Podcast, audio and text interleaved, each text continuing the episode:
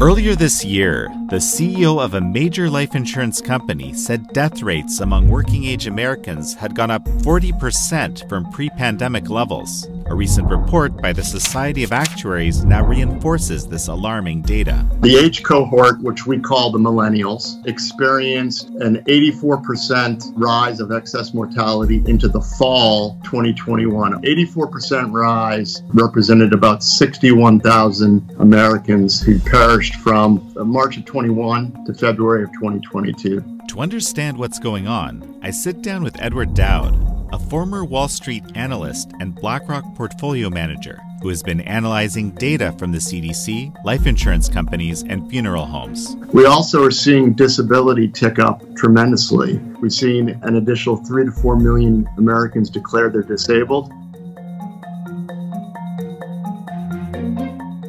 Uh, my journey began really in February, March of 2021 when uh, the vaccine program was rolled out uh, my journey began really in February, March of 2021 when uh, the vaccine program was rolled out. I started hearing anecdotal stories about deaths, injuries. They were anecdotes.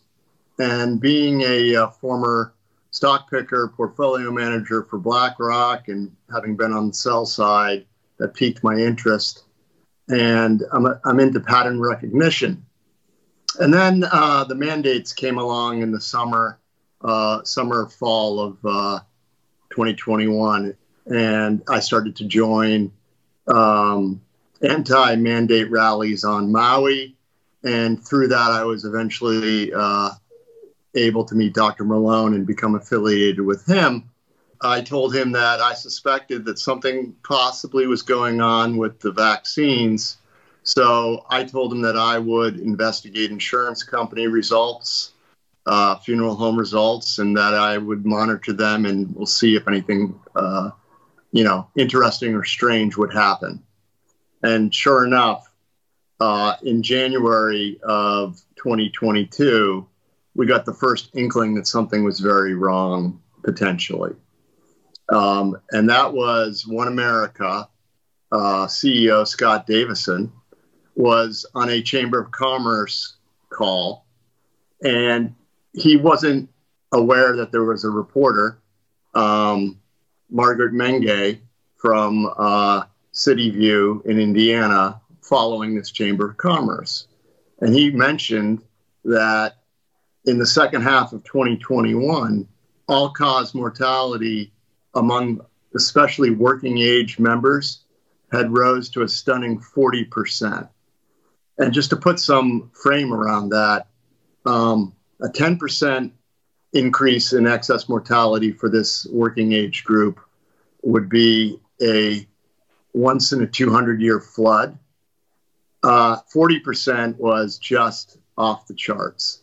And to understand why this is so significant is it was the group life business and group life is a specific business. It's not individual policyholders, it's people that work for corporations. And I remember, and I'm sure many of you who have been employed in different corporations, when you onboard with the corporation, you sign your health care and then you sign a death benefit that's given to you basically for free. Uh, and it's anywhere from fifty thousand to two hundred thousand dollar policy. And you know, if you're not married, you um, assign the beneficiary as your parents, or if you're married, it's your spouse. So when, when we all onboard and do these things, we never expect to collect. Well, in the second half of uh, uh, 2021, Scott Davison sent off the warning signal. And he, his company, which is a $100 billion insurance company, experienced just this incredible rise in, in deaths and claims. Um, fast forward to February, um, when the insurance companies start reporting, um, I started to see similar results from other companies. And Dr. Malone got me on uh, Steve Bannon, uh, Bannon's War Room, where I started to talk about this. And I said that I wanted to be a lightning rod for this issue, which meant I wanted people that had knowledge or anything to contribute to help. And one person immediately contacted me that weekend. Uh, he's coming public now, and he's he's uh, going to come public on his own time frame. But his name's Josh Sterling. He's a former number one ranked insurance analyst on Wall Street. Worked for Bernstein, which is a very well known research equity shop. Uh, he was on the street for seven years, and uh, he agreed to help me analyze the insurance results. So this is really fascinating. And I just want to clarify for the benefit of our viewers what 40% actually means, right? So 40% is like a war. Uh, it's it's not something that happens in the normal course of business. And in uh, 2020, when COVID was uh, raging through the country, we saw that mostly older Americans died, mostly old in 2021, um, the COVID was still going on. The vaccine rollout had occurred, but we saw a mix shift from old to young working age people that in 2020 weren't affected by COVID to, to the same degree they were in the second half of 2021. And so this is an this is a, just an amazing statistical anomaly that just does not happen in the normal course of business and just life just in terms in practical terms you know there's this sort of baseline rate of death right? And this is like you know a 40% increase from that. That's why you're calling it a war. Uh, uh, to fast forward a little bit josh uh, started to look at cdc data. And the cdc data as presented on their website was lumped all ages. And so what he was able to do was take the data, download it, and they did provide ages of the of the deaths. So he was able to um, create age cohorts, and because he has actuarial training, he created a baseline from 2015 through 2019. That's how you calculate excess deaths. So you have to have a baseline from which to compare it against. And what he found, and what I found with analyzing the data with them, was something very alarming. Uh, the age cohort uh, from 25 to 44, which we call the millennials, uh, experienced an 84% uh, rise of excess mortality into the fall of 2021, August, September, October. And the rate of change was just dramatic. So they were running around 40, 50% in the summer, and then this parabolic spike move up into the fall. Um, and it then tailed off and, and, settled back down. But, you know, 84% rise in excess mortality for that age cohort represented about 61,000 Americans who perished from March of 21 to February of 2022. And 61,000 deaths is the, is the same as uh, the Vietnam War casualties we, we experienced over 10 years where 58,000 Americans died. So something happened. I mean, my opinion is that it's the vaccines. That can be debated. We can talk. I'd love to debate anybody. The problem is there doesn't seem to be any interest in debating that issue, nor am I allowed to talk about it on certain platforms. That's all we're asking for is the ability to at least bring this this this tragedy uh, to light and then discuss why it's occurring.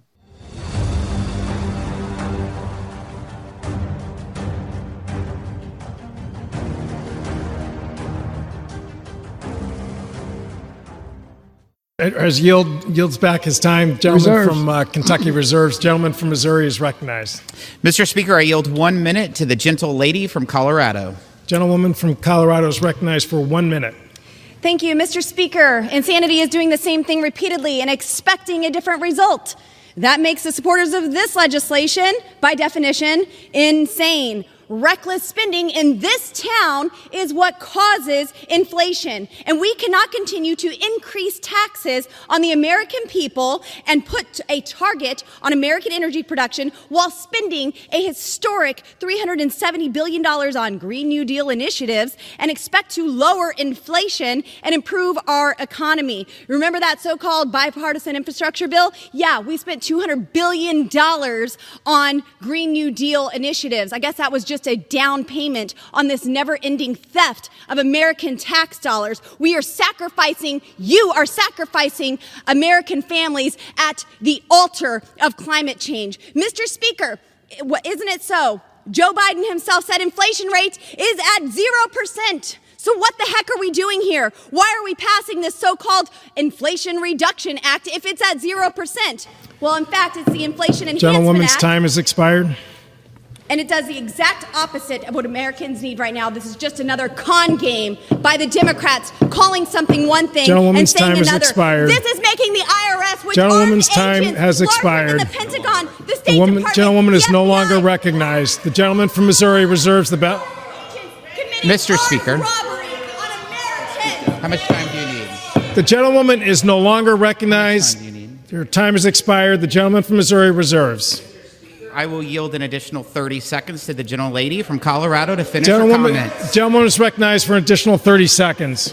This bill hires 87,000 new IRS agents, and they are armed. And the job description tells them that they need to be required to carry a firearm and expect to use deadly force if necessary. Excessive taxation is theft. And the chairman said that we are using the power of the federal government in this bill. You're darn right you are. You're using the power of the federal government for armed robbery on the taxpayers. I can only see why that this was rushed through committee and put on the floor. Gentlewoman's time is expired. Somewhere Gentlewoman's time is expired. Bill. She is no longer recognized. The gentleman from Missouri reserves. The gentleman from Kentucky is recognized.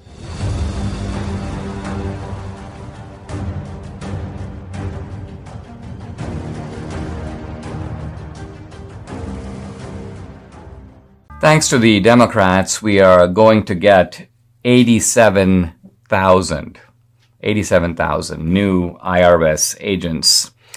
And uh, what this means is, well, hundreds of thousands of additional IRS audits.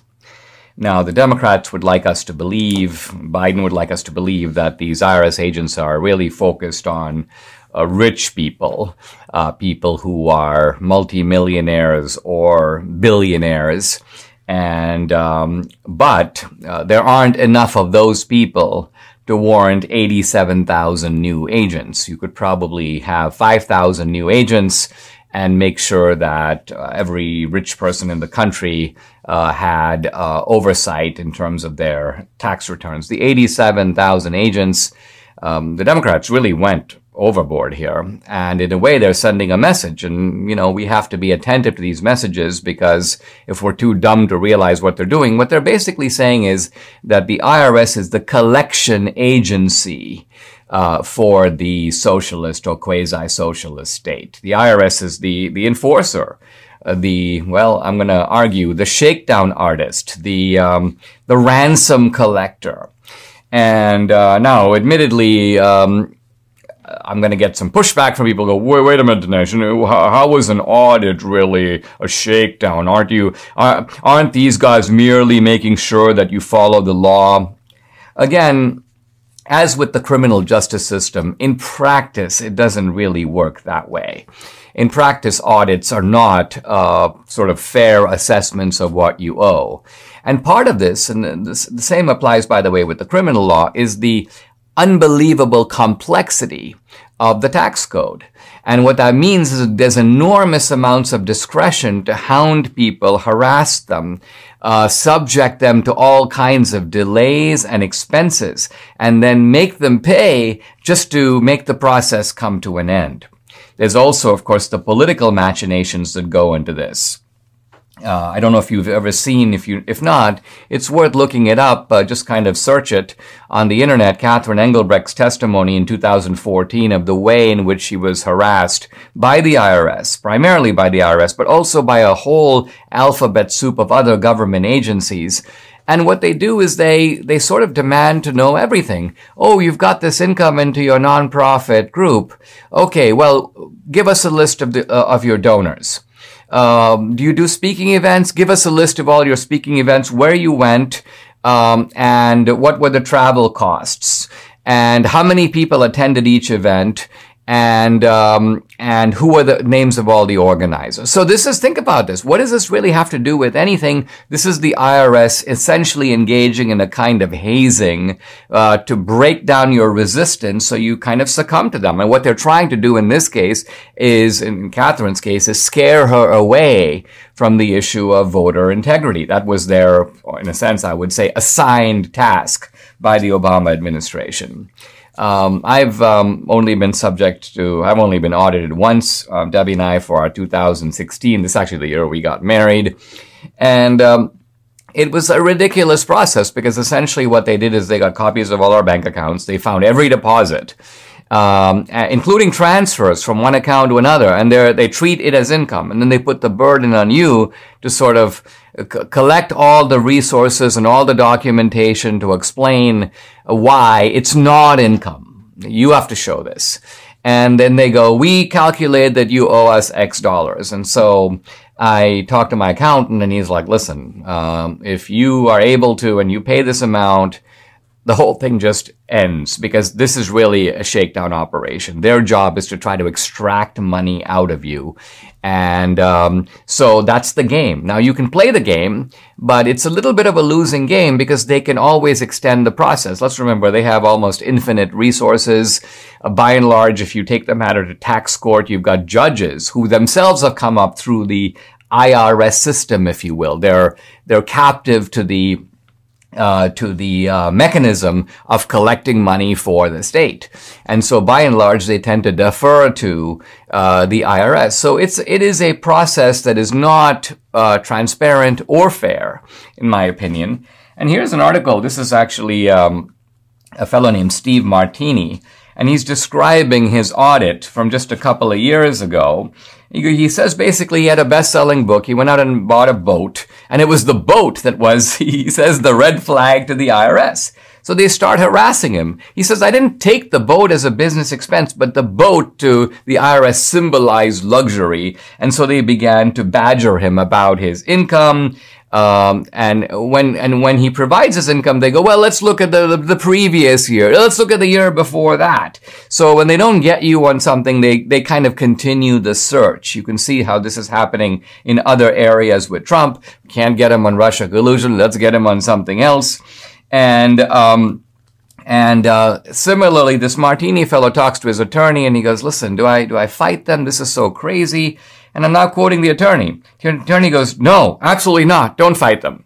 Basically goes, if you hire a lawyer, the IRS will now start looking for reasons to go after you criminally for tax fraud. Even if there's no evidence, they will, they will chase you for two years. Then they might drop the matter, but then you're going to owe $200,000 uh, to the accountant, uh, and the attorney. And so in a sense, you have, you will have paid your ransom that way. So why not pay the ransom to them? Uh, let the matter go away and then try to avoid their scrutiny in the future. This is the, this is how audits actually take place. And so the, uh, this kind of new horde of IRS agents is not good news. It's not about Americans paying their fair share or even their lawful share of taxes. It's about an aggressive agency with not just, not just prosecutorial power, but militarized forces that they now have at their disposal basically shaking you down for whatever they can get out of you.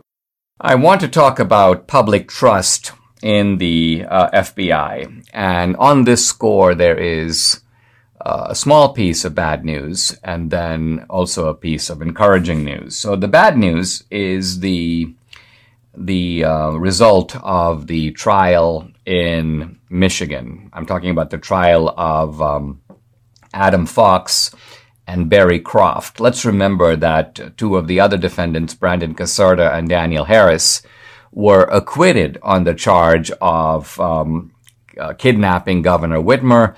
And the reason they were acquitted is the jury saw right away that this was a FBI setup. The FBI moved this plot along. The FBI made it happen. It would not have happened without the FBI.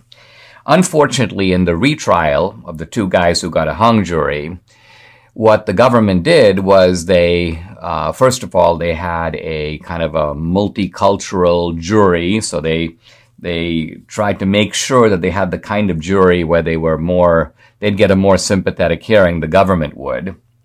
And second of all, they got a judge who seemed to be determined to uh, prejudice the jury in favor of a conviction. In fact, instructed the jury that it doesn't really matter if the FBI sort of set this up or even moved the plot along, as as long as there is a willingness on the part of these guys to do it. As long as they talked about doing it and as long as they expected to do it and as long as they were in on it, that's enough to secure a conviction. Now again, you know, you're hoping that there's one member of the jury who goes, no, I'm not going for this. This is, this is basically nonsense. Uh, we have the government here orchestrating the crimes that they then turn around and bust. But unfortunately, there wasn't such a person on the jury. And so these two guys got convicted. Uh, they're going to get very severe sentences uh, for something that the FBI, in effect, uh, made happen. But uh, I see from Rasmussen, and uh, the Rasmussen survey here is supported by other surveys, that all the rhetoric we hear from Merrick Garland about the FBI is above politics, the FBI is without fear or favor, the FBI is no one is above the law, we're very even handed. The American people are not buying it.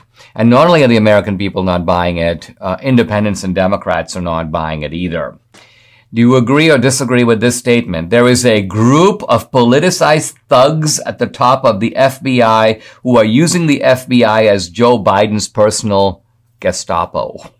I mean, this is, this is framing the question in the most extreme way. Not just, do you think that the FBI is somewhat prejudiced? No. Do you think that the FBI is like the KGB? Do you think they're like the Nazis? Here's the uh, agree. GOP, not all that surprising, 64% agree. So um, a, a, substantial majority. Let's remember, though, uh, you know, honey, I think the GOP, I'm actually surprised at 64 because, because for decades, you know, we're the party of law and order. And so by and large, we're deferential to the FBI. So getting this number over 50, I think is an accomplishment. Anyway, independents, 47%, a near majority agree, and Democrats 30%. This to me is really telling almost one in three Democrats agree that the FBI is now a thug operation. So uh, now, the FBI doesn't help itself because instead of trying to come back to the middle, recognize that it needs agents who have different types of political views. It needs to stop this kind of combat operation against conservatives, against Republicans. Um, the I think the reason independents and Democrats uh, even have decent numbers here is not just because they're observing the situation, but they also realize when you have a rogue agency, everybody's vulnerable. Once you have rogue cops that are essentially with badges, thugs with badges, I've called them before and I repeat it now, then they can go after you on other reasons as well. They can frame you for crimes that you haven't committed. Uh, they can arrest you without cause.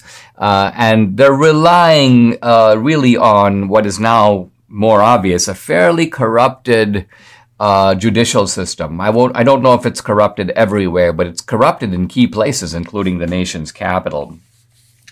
If you look at the FBI manual, which talks about how you recognize violent extremists uh, and um, militia enemies of the state, they give you several indications of how you can find these guys. First, they're likely to be talking about the Second Amendment. Think about that. If you talk about the Second Amendment, that's a sign that you might be a violent militiaman. Number two, they could be sporting the Gadsden flag, which is an historical flag representing really limited um, um, government and gun rights. They use Revolutionary War imagery. By the way, I've used Revolutionary War imagery in at least uh, two, if not more, of my films. Use Revolutionary War imagery. You're obviously a potential enemy of the state. Uh, they display the Liberty Tree, which, by the way, was a famous elm tree in Boston. In 1765, American colonists staged their first act of defiance against the British at that tree. So these symbols of American, the American Revolution, or the Betsy Ross flag, which again is Revolutionary War imagery going back to the 13 colonies and the original calls for revolution.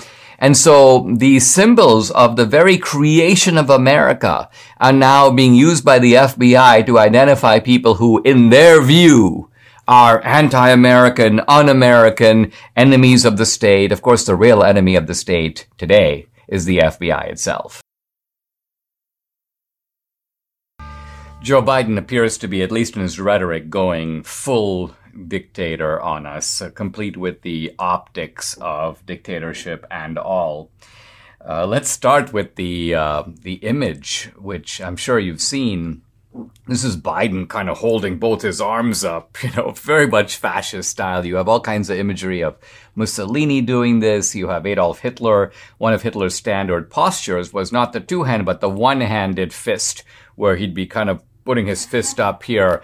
And, and so Biden had a, almost a blood red background and he had soldiers, two Marines standing on either side, uh, in a kind of creepy, uh, nocturnal, um, uh, imagery that was downright chilling, downright scary. And even people who aren't all that political, like the Barstool guy, he's like, Hey, I'm watching sports. I was flipping the channels and I see Biden. And he goes, I'm not even going to talk about the content of his speech. I'm just talking about, he goes, the guy looks like Hitler. And then, of course, liberals were like, wait a minute, you know, George Bush posed with uh, the military behind him. It's a completely different. If you look at the two pictures, George Bush is standing there and he's got, he's got, um, uh, he's got Marines behind him. It's a daytime address. And the point is not that having the U.S. military makes you a dictator. Of course not. It is, but it is the imagery of um, the fascist imagery of the blood red, the fists, uh, and the military used in such a way that it's a, it's essentially a warning to you, warning to the citizens.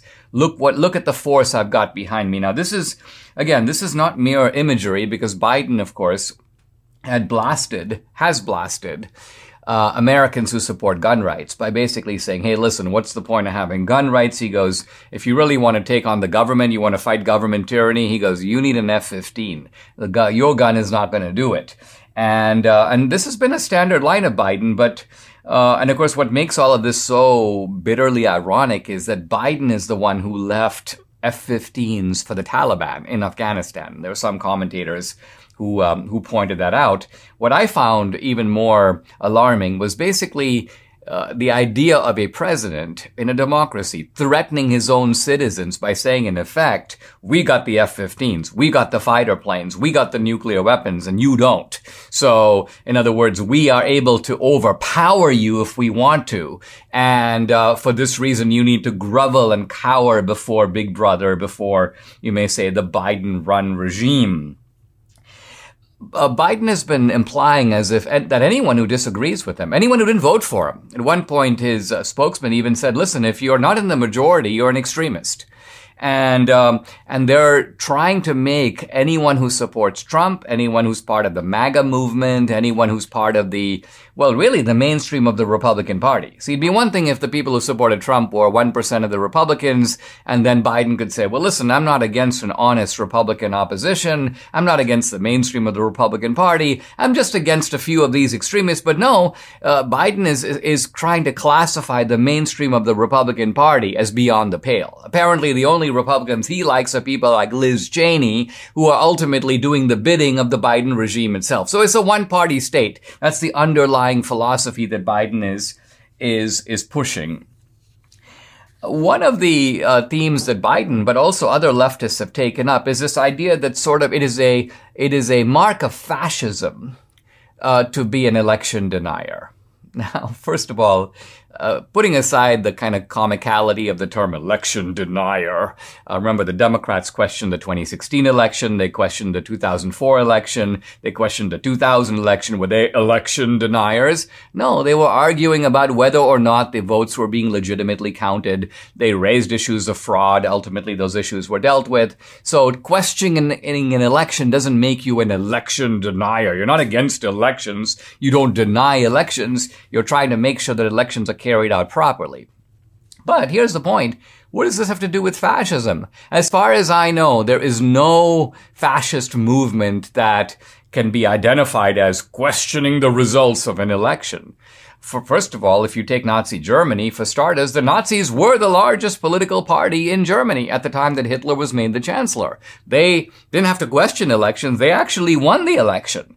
They were the largest party. Uh, similarly, Mussolini uh, was constitutionally assigned his position by the king. Uh, so Mussolini had led this kind of march on Rome, uh, and this led to a, um, a recognition that the fascists had become very powerful inside and outside the government. Mussolini was offered a position. Again, this was done by legitimate constitutional authority, admittedly by the strange system that they have in Italy. So the point being that that denying elections is not a fascist move, but manipulating and stealing elections, overriding the will of the people, uh, trampling on their rights. Yeah, these are actually hallmarks of fascism, and those are coming really from the Biden regime itself. What what to me is even scarier than Biden is all the little Nazis who are cheering him on. I literally think, and this is, may seem a little bit harsh, but I don't think it is, that if Biden proposed a kind of final solution, Biden says, listen, you know what? These, these Trump people have got to go. Uh, let's try to uh, segregate them. Let's try to incarcerate them. And quite frankly, if we need to, we might have to get rid of them altogether. You'd have a lot of people going, yeah, I think that's necessary. Well, that's necessary to save democracy. So think about this. They're trying to save democracy from the voters.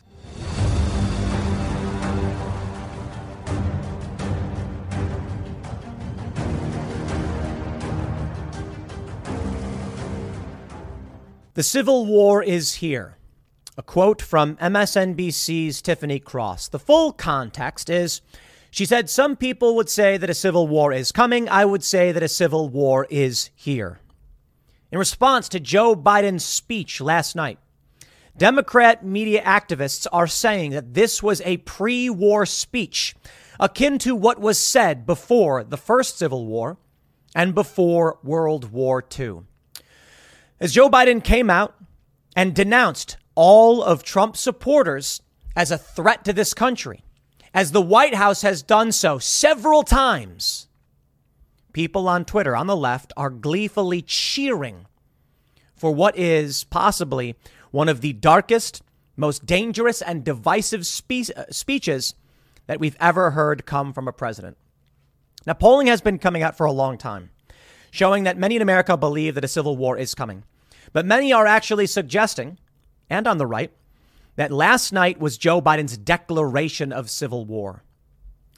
Yeah, yeah, I think so. There's a video posted by a journalist from, I think he's from Huffington Post, showing police in the Capitol on January 6 yelling that they're not going to lose the Capitol today. And then people are banging on the door and there's violence. I think in 50 years, when they're writing about the Second Civil War, or whatever it is you want to call this, they're going to say that it, it, that it actually started in 2020 or maybe even 2016. They're going to say maybe, you know, Donald Trump's election was the precursor and 2020 was the start. They may even say January 6th. I mean, if you look at it from a historical perspective, if I were to tell you there's a civil war, and then one of the early events in that civil war was a group of people trying to storm into the Capitol and stop the electoral vote count, you'd say, yeah, that sounds like that's when it started, right? Now, whatever your opinion is on January 6th, I'm not saying it's definitive. What I am saying is history is written by the winners. And in the future, they're going to write about this moment in whatever way the winners decide it should be written as. If Trump supporters end up winning the culture war and the civil war, they'll write that they were patriots. They'll write that they were unjustly prosecuted and perhaps a riot. And if the left wins, they'll write that Donald Trump staged a coup and an insurrection. It doesn't matter what your political ideology is, set that one aside. What matters is that both sides now are recognizing there is no path forward. There isn't one. I've long believed that building culture would be the way to reunite this country. But you see, what's happening is the left is losing the culture war. They are. It's my opinion. Maybe I'm wrong, but I think so. They claim that when their shows suck, it's a review bomb. They claim that the right is just a fringe faction, but Donald Trump is overperforming in the polls. And there's 74 million people who voted for him in 2020. No one really supported Joe Biden to such a degree. They just voted against Trump. So Trump supporters are growing. We'll see what happens now that Donald Trump's got a 92% endorsement success rate. I would I would believe that Donald Trump and the culture war right is winning. And for that reason, they will become violent and dangerous. And Joe Biden's speech last night is being heralded as a pre war speech. I mean, they're outright saying it was a declaration of war. They're outright saying that civil war is coming. They're outright saying that this is just like right before the Civil War began. The FBI is going after Trump. They're potentially targeting the lawyers of the former president. They've arrested the lawyer for the Oath Keepers. I think it's fair to see that we've not entered the hot conflict phase of a civil war, but law enforcement is using corrupt powers, powers they technically don't have, to target lawyers and people who oppose them. So it doesn't matter your political ideology. What matters is that people are willing to do whatever they want for power. It's begun. I don't know exactly how it will play out or where we will go. But I think it's important to note whether you agree or disagree, mainstream, high profile corporate press says the Civil War is here. Before we get started, head over to timcast.com and become a member if you'd like to support our work. As a member, you'll get access to exclusive segments on the Timcast IRL podcast, uncensored, Monday through Thursday at 11 p.m., as well as our other shows like Cast Castle and Tales from the Inverted World. Also, check out Pop Culture Crisis. But don't forget to smash that like button, subscribe to this channel, share the show with your friends. Let's get into the latest updates from Joe Biden's speech from Fox News. MSNBC's Eugene Robinson describes Biden's speech as urgent wartime address as network keeps evoking civil war. They say Washington Post columnist and MSNBC analyst Eugene Robinson described President Biden's polarizing Thursday speech in Philadelphia as an urgent wartime address, continuing MSNBC's recent fascination with a possible civil war. Shut up, Fox News. You pathetic weirdos. MSNBC is not wrong. You're free to hate them for their politics, but this is the stupidest writing ever. Their fascination with civil war. It has been talked about across the board from everyone, left to right. And while the left and the right have their people who believe it may not happen. What Fox News is doing here is annoyingly stupid and just playing this MSNBC is so dumb. You're insane. This is the problem. MSNBC said it, so it must be wrong. Shut up. Robinson, during a Friday appearance on MSNBC's Morning Joe, echoed Biden's words when he noted that the United States is currently in a battle to preserve its democracy. He noted he was unsure as to what motive or delusion so called MAGA Republicans have that compels them to head down their authoritarian path. Oh, their authoritarian path. Yeah, mm-hmm, okay. Tell me more about how Kamala Harris helped bail out rioters and, and, and these riots resulted in murder and death. He framed this as an emergency, as something that we as a nation need to bond together to stop, to, to stop and to reverse and to return to our democratic principles and our democratic practices. And to me, it was an urgent wartime address. The Post columnist has made a number of eyebrow raising remarks in recent memory. A July 4th column following the Supreme Court's decision to overturn Roe v. Wade, Robinson compared abortion seekers to slaves attempting to flee for free states. Yes. And while I don't completely agree with the political the politics behind this, the political ideology, I think he's still right. We are on opposing ends of the spectrum. We interviewed Stephen Marsh.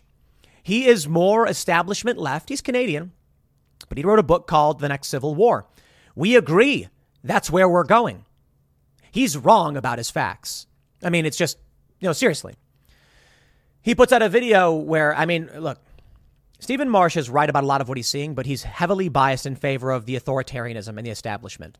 And the way he described it was actually pretty apt. He said, it is a multicultural democracy and a constitutional republic in the same space, and they both can't survive. Fair point. I believe in a constitutional republic. He believes in a multicultural democracy. Well, he's Canadian, so. It feels like civil war is here, Cross said. Yeah, well, she said, I would say a civil war is here. That's, that's a bit more definitive. Fox is trash. The host made a similar claim last month when she guest hosted for MSNBC's The ReidOut. People keep saying a civil war is coming. I would say a civil war is here, she said. We have another article. MSNBC historian compares Biden's speech to Lincoln, FDR before Civil War and World War II. They are effectively saying what Joe Biden did was declare war. You don't come out and say, just like Abraham Lincoln in 1860. That was a pre war declaration. well, I think Abraham Lincoln was campaigning in 1860. He became president in 1861. MSNBC historian Michael Beschloss explained Thursday that President Biden's speech in Philadelphia was inspired by presidential speeches before two of America's biggest wars. 1860, this country was in big jeopardy. It was splitting apart, a house divided, slavery or non slavery. And Lincoln cast the election of 1860 by saying the House can't stand, half slave free, we've got to choose. He then moved on to talk about President Franklin D. Roosevelt. In 1940, when Franklin Roosevelt was running for a third term, just as you mentioned, Roosevelt didn't say the paramount issue this year is the minimum wage, although that was pretty important, or whether Texans get an oil depletion allowance or something like that, like this. He said, look, these are all important, but what really at, what is really at stake at this moment is whether our children are going to get to live in an American democracy, especially with Hitler and the fascists looming in Europe and marching. Yeah, and um, both of those speeches were precursors to major war. Beschloss then claimed that he and fellow historians explained to Biden in the meeting this is like 1860, this is like 1940. You have to talk about the large issue in the room. And just as Lincoln gave the House divided speech, just as Roosevelt gave a speech on the State of the Union about the four freedoms, as you well know, 1941, here is the time when President Biden has chosen. He said he did not help Biden write the speech himself, but credited his team for convincing Biden that this is hist- an historic moment. What you heard, I think, comes of that. Here's a clip from Karine Jean Pierre, Robbie Starbuck tweets. Let me uh, actually, you know what? I want to make sure I can give you the full context. I'm going to play some of this audio for you.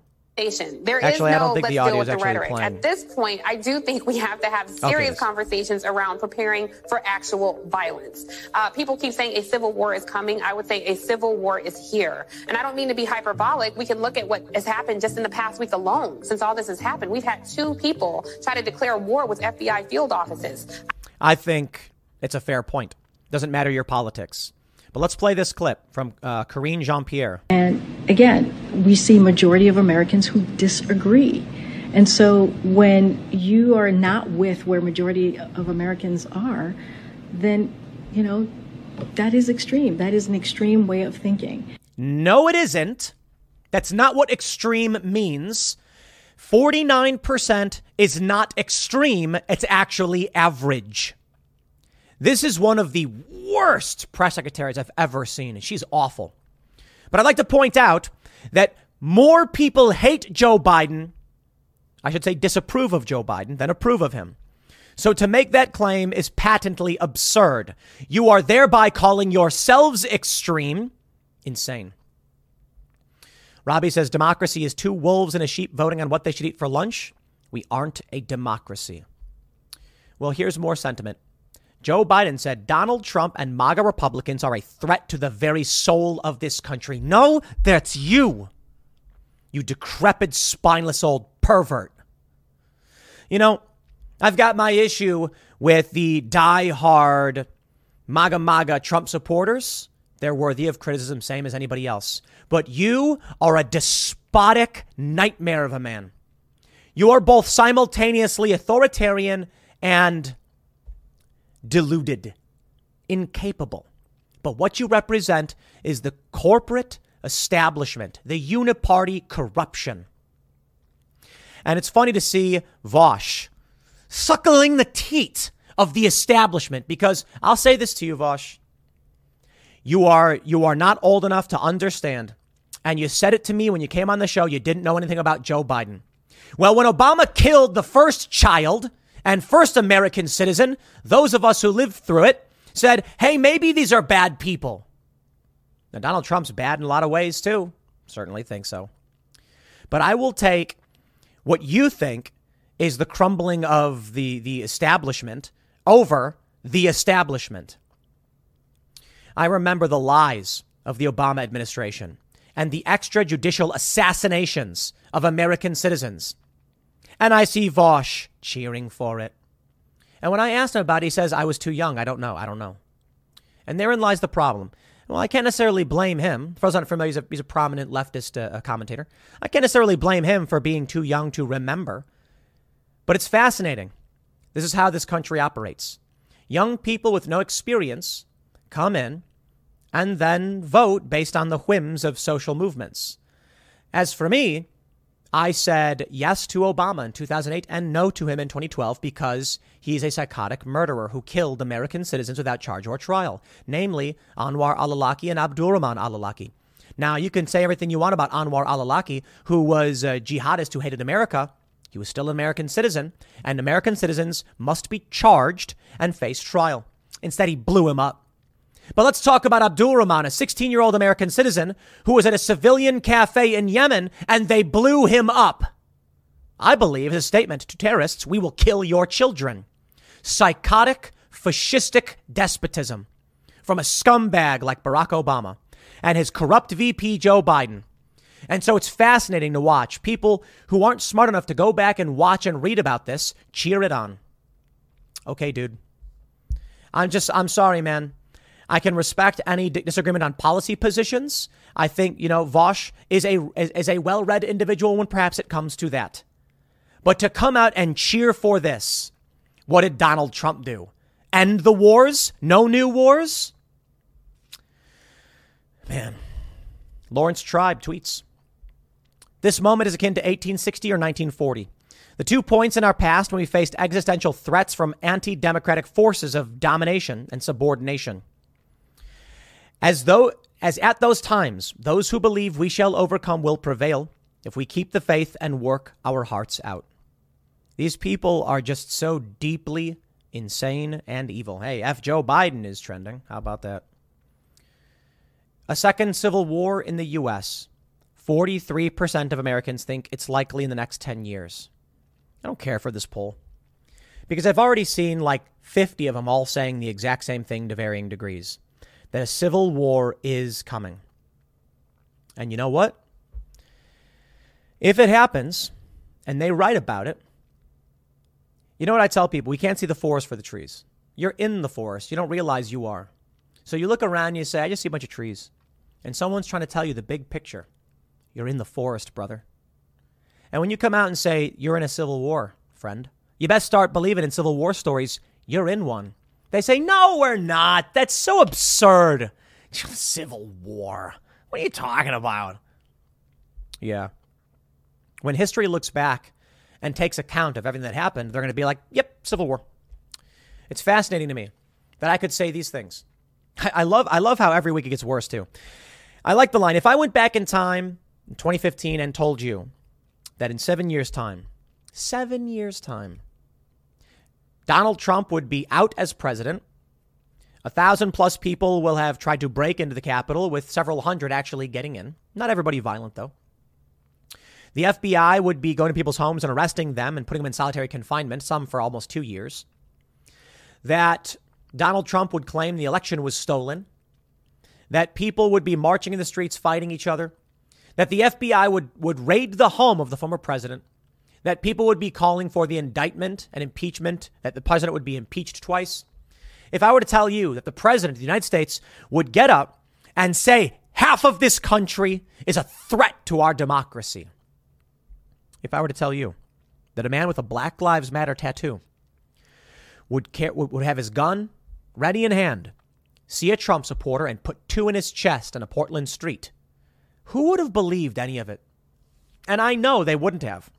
Because I was saying this in 2017 and 18, and people were saying to me it was impossible. The security state won't allow it. Now, half the country thinks it's coming. Poll after poll shows around half the country says civil war is coming. Now everyone seems to think so. Who would have thought Joe Biden would give a speech so psychotic, so deranged, and so dangerous? Yeah, well, I don't know what to tell you, man. Eric Weinstein. He says, I just don't see any path back, at least tonight. I was not looking forward to this speech, and it was bad. We seem determined to continue to unravel this amazing country.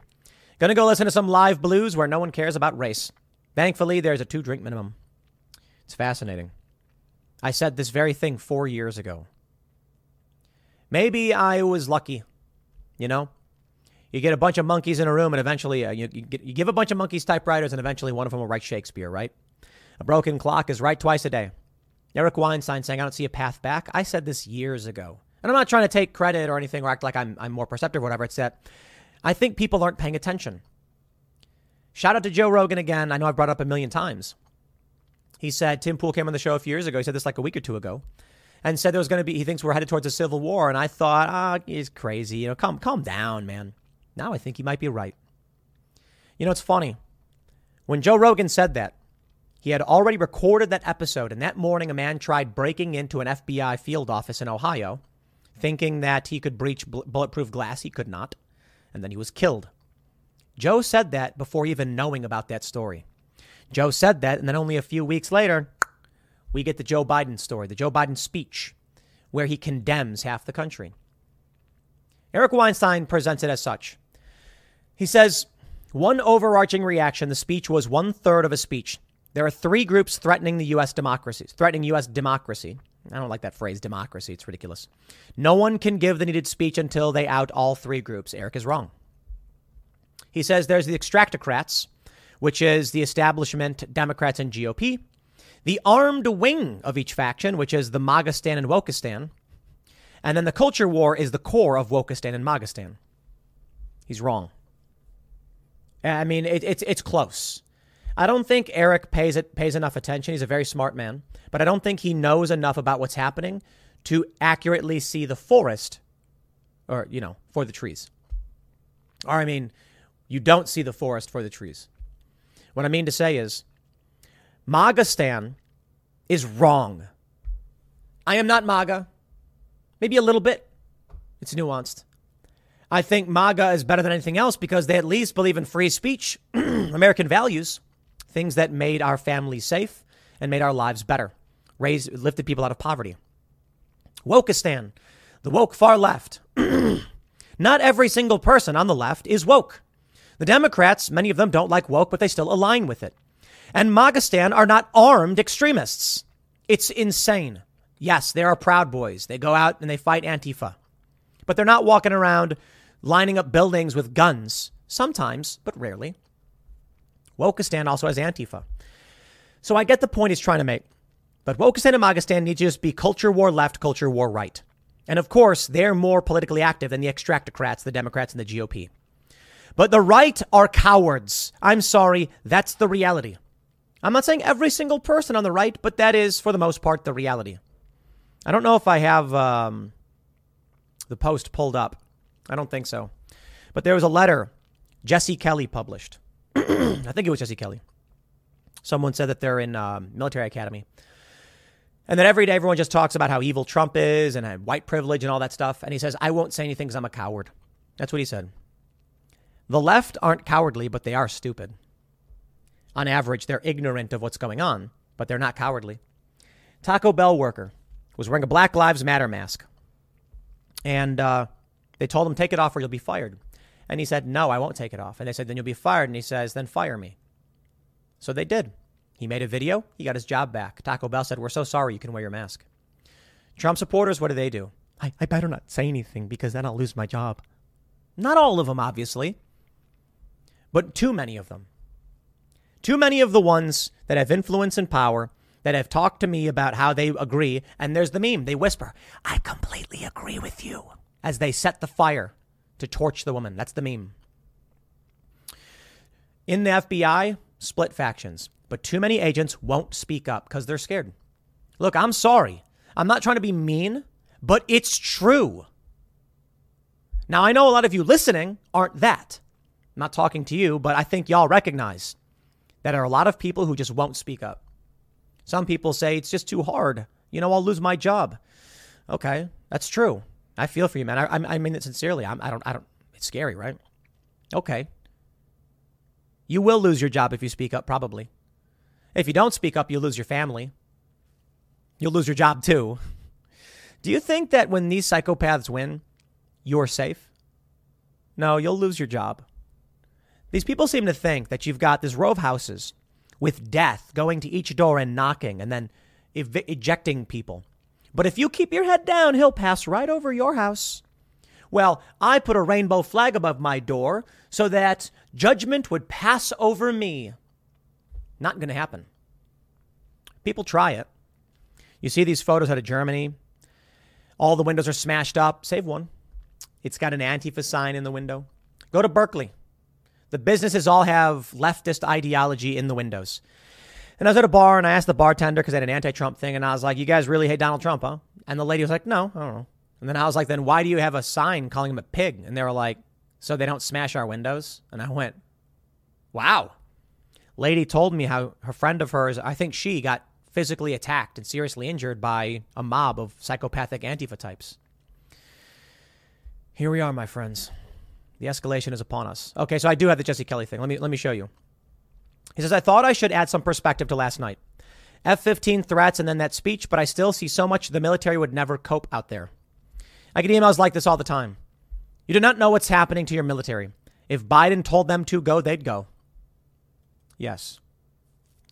You know, the right may be winning the culture war, but if the left becomes desperate and, and, and they're already deranged and decides to use violence, I think they, have a, they stand a good chance of winning. It's funny. People on the right are like, but we have all the guns. No, you don't. The National Guard has the guns. They have select fire rifles. You have AR 15s. I mean, you know, your AR 15 ain't bad, 5.56, but uh, you don't have the capabilities of the military. And then people think, we're not going to fight with the military. What do you think's going to happen when Joe Biden arrests Donald Trump and then targets you? Do you think they won't come after you? You know, when I was younger, I didn't believe this. I remember, you know, I, I, I would hear stuff from like Alex Jones. I'd see stuff online and they'd say the military will come for you. And I'd be like, no, they won't. That's so dumb. Like, a guy in the military is going to be like, they're all just attack an American citizen. I was like, get out of here. I was like, I don't believe it. I like the military. And then I actually met people in the military and they told me, oh, yeah. I said, if, if, if you were ordered to, you know, fire on a group of American citizens, would you do it? And they went, yeah. And I was like, without question, they're like, yeah, why? Yeah, I don't, and that's what they said to me. I don't know why I'm being told to do it. I trust my chain of command. If there's a threat and they say stop them now, we do it. Yes. But I mean, think about it reasonably. I'm not trying to condemn the armed forces in its entirety, even though they are going woke. If you are in a, a combat unit and you see someone coming towards you, and then you've got a commanding officer says, take them out, move now. Are you going to be like, why, commanding officer? I don't know. Maybe this guy's all right. And then, kaboom. Shoots at you, blows up, whatever happens. No, you have training. You follow your orders when you're in combat situations. I just watched a video of cops opening, opening a guy's door. He sits up in his bed and they shoot him right away. And they said, We were scared. And you think that if they mobilize the National Guard, they wouldn't shoot you? Come on, dude. Here's the letter. Dr. Jesse, best doctor behind Fauci and Biden. I was a junior leader in the mil- I am a junior leader in the military. I'm currently in an academic, academic setting. I go to class and every day we talk about how white people suck, how America is evil, and how Trump needs to go to prison. It isn't the instructors, not the curriculum. That stuff is stuck in about 2010 or 1985, depending on the slideshow. I believe the instructors are right wingers. It's the students. The students talk about this. There's only one open conservative, and he gets merciless, mercilessly mocked by the lefties. He goes on to say, I worry about our future. I worry about my future, my family's future. Every day I wonder whether or not I should get out and work a normal job. I'm afraid either way, and a coward. Not really looking for advice. Stay safe out there, Miles. Miles, you are a coward. I'm sorry. I don't say that to be mean. I don't say that as an insult. I say that to acknowledge you are correct. You are staring as evil grows, and all that is required for evil to triumph is for good men to do nothing. And as you do nothing, I hope you accept that. That I hope in the future these people look back and say, I was a coward. Man, even uh, Timothée Chalamet, I don't know who he is, but he says, societal collapse is in the air due to social media. Agreed. Mark Ruffalo, in an interview, said, "What a time! With the time we're living in and heading towards, the future feels more precarious than any other, any other time. So I don't know. I don't want to get too far ahead of myself, but I hope I'm still around to do it. That is, play the Hulk. Even these actors don't know if it's going to happen." Joe Biden is effectively declaring war. I just think all of you need to go out and vote. I, I know, I really do mean it. I think violence is wrong, violence is bad. And the best example is this on 529, 2020, the left insurrected at the White House. And the police came out and crushed the riot. So who was the bad guy? The police. The media came out and condemned the police. On January 6th, the police stood around. Not all of them. A lot of them were fighting. But a lot of them were standing around. Some even opened the doors. And then the Trump supporters are the ones who got in. So who are the bad guys? The Trump supporters. Violence makes you the bad guy in our current state of fifth generational warfare. They can justify anything and they can take action against you. Right now, the fear is that Biden's speech is meant to goad right wingers into acts of violence, or at least, should it be a false flag or otherwise, make people believe that Trump supporters actually are going to go out and engage in extreme violence because they're the true threat. Yeah. Well, Biden already tried walking it back a little bit. I don't consider any Trump supporter a threat to the country. No, just MAGA Republicans? Yeah, nice attempt at walking things back. We have this tweet here. Sean Agnew says the internals on last night must be brutal. Yeah, I think so. I think the photo showing Joe Biden screaming, fists raised with a red background and a military behind him, freaked them out, and they went, "We went went too far on that one." I think you might see a bunch of independents being like, "Oh, please no, stop this." The Democrats hurt themselves, seriously hurt themselves. Feeding into the delusions and the Trump derangement syndrome. For what? Michael Knowles says the purpose of Putin's speech on 221 was to justify his invasion of Ukraine which began three days later. The purpose of Biden's speech last night was to justify the arrest of his predecessor and top rival, which after the Mar a Lago raid could happen any day and seems more likely than not. I certainly agree. The National Review says why yesterday's DOJ filing suggests a Trump indictment is coming. Well, here we go, ladies and gentlemen. Darren Beattie says from Biden's speech, it's obvious that they will indict Trump. A big goal of theirs is to incite violence in Trump's name. Don't take the bait. I responded. The plan was to prop up MAGA Republicans in the primary so they could demonize them and win the general.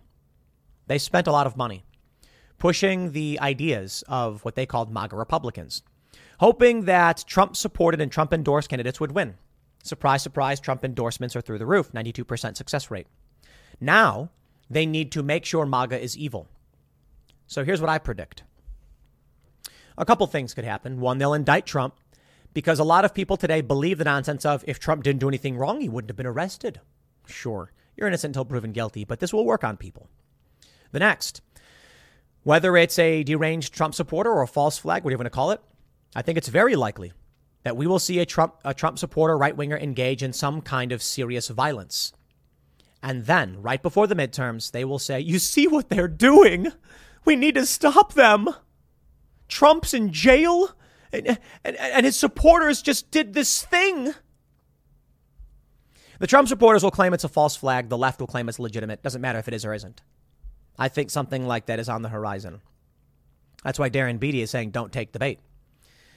Well, depends on what you think. I think people are insane. I think there are stupid people, and I think they, they will take the bait.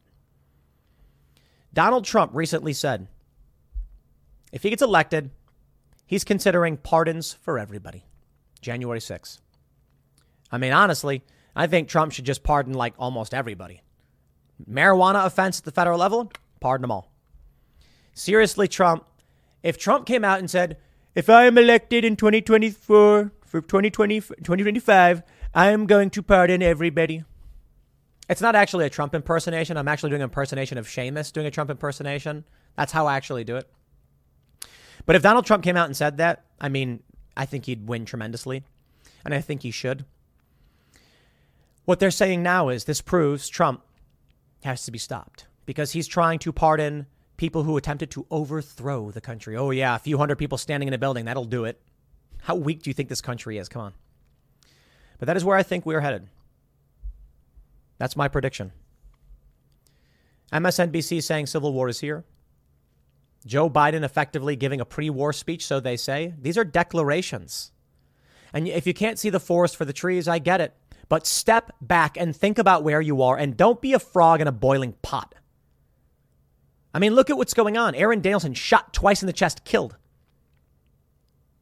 Donald Trump calling for an election do over. 48 states involved in a lawsuit over unconstitutional election practices in 2020.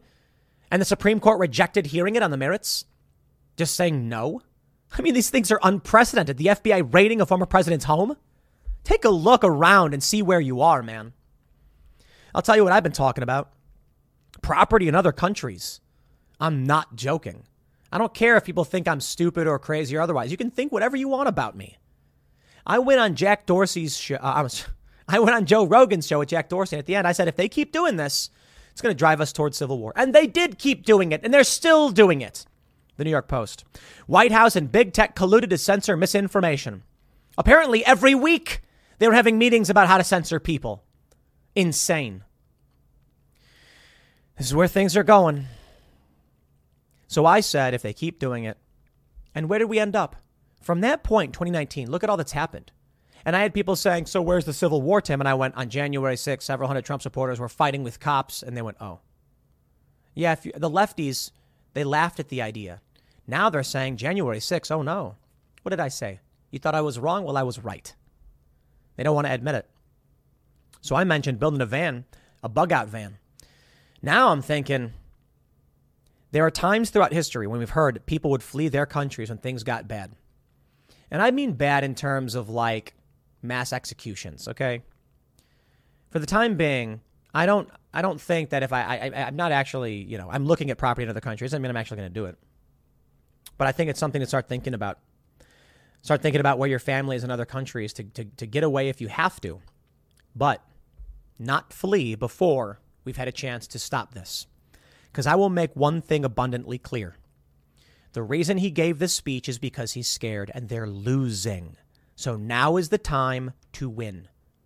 In a couple months, we will vote in the midterms. And the Republicans will get in, and just enough of them will try to hold them to account. And if they can do a good enough job and Trump wins in 2024 or DeSantis, maybe we will actually put an end to this through a procedural process, an electoral process. And that is the ideal. But I will tell you if Trump supporters get violent, they will lose in two seconds. I'll leave it there. Next segment's coming up at 8 p.m. over at youtube.com slash timcastirl. Thanks for hanging out, and I'll see you all then.